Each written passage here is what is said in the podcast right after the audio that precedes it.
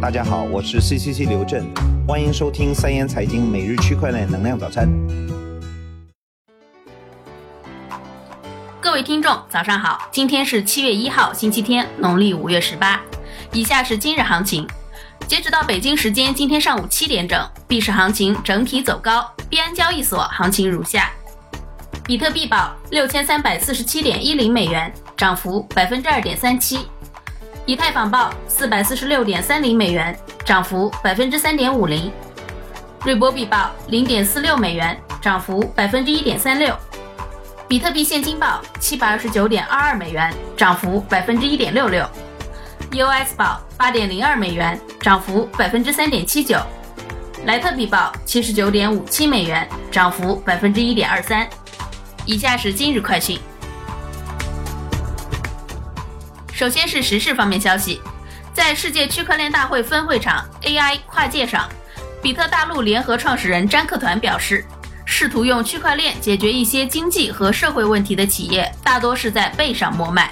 只有把自己的商业模式和经济活动直接建立在区块链上的企业，发行自己的 token，才是真正的区块链企业，才是未来真正的商业典范。谈区块链企业不能回避 token，token 天然是股票，是交易等价物。区块链产业的发展速度取决于 token 的合法化进度。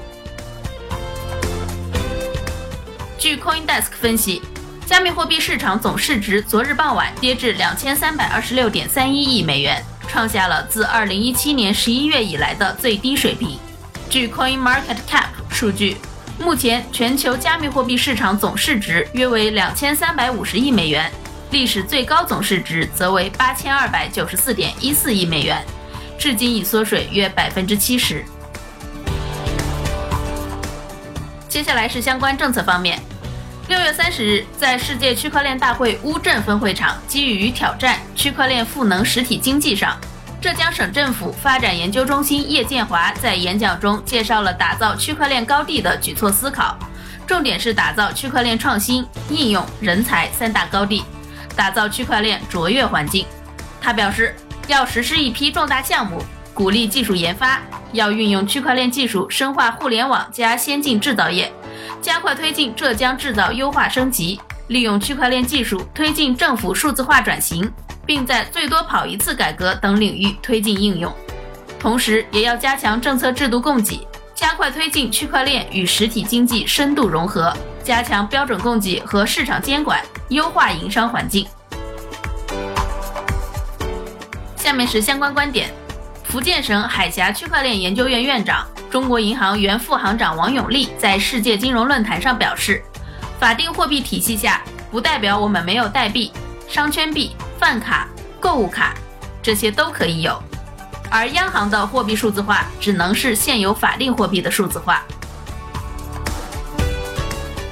在世界区块链大会乌镇分会场上，工信部工业经济研究所所长于佳宁指出，区块链发展有以下六大趋势。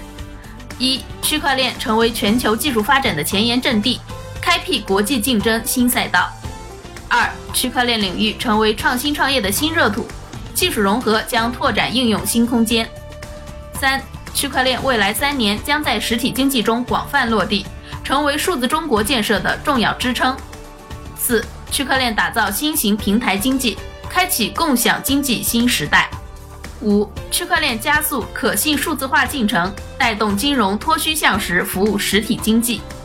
六、区块链监管和标准体系将进一步完善，产业发展基础继续夯实。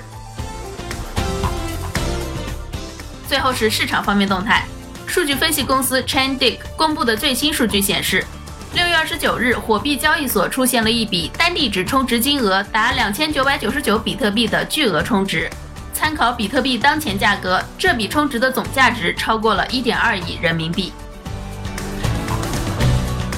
据 IMUS，BM 表示，三十天内不会增加 US 的 RAM 容量。BM 还表示，RAM 的价格上升将形成激励，也会促使 RAM 扩容和开侧链，并让人们更高效地使用 RIM。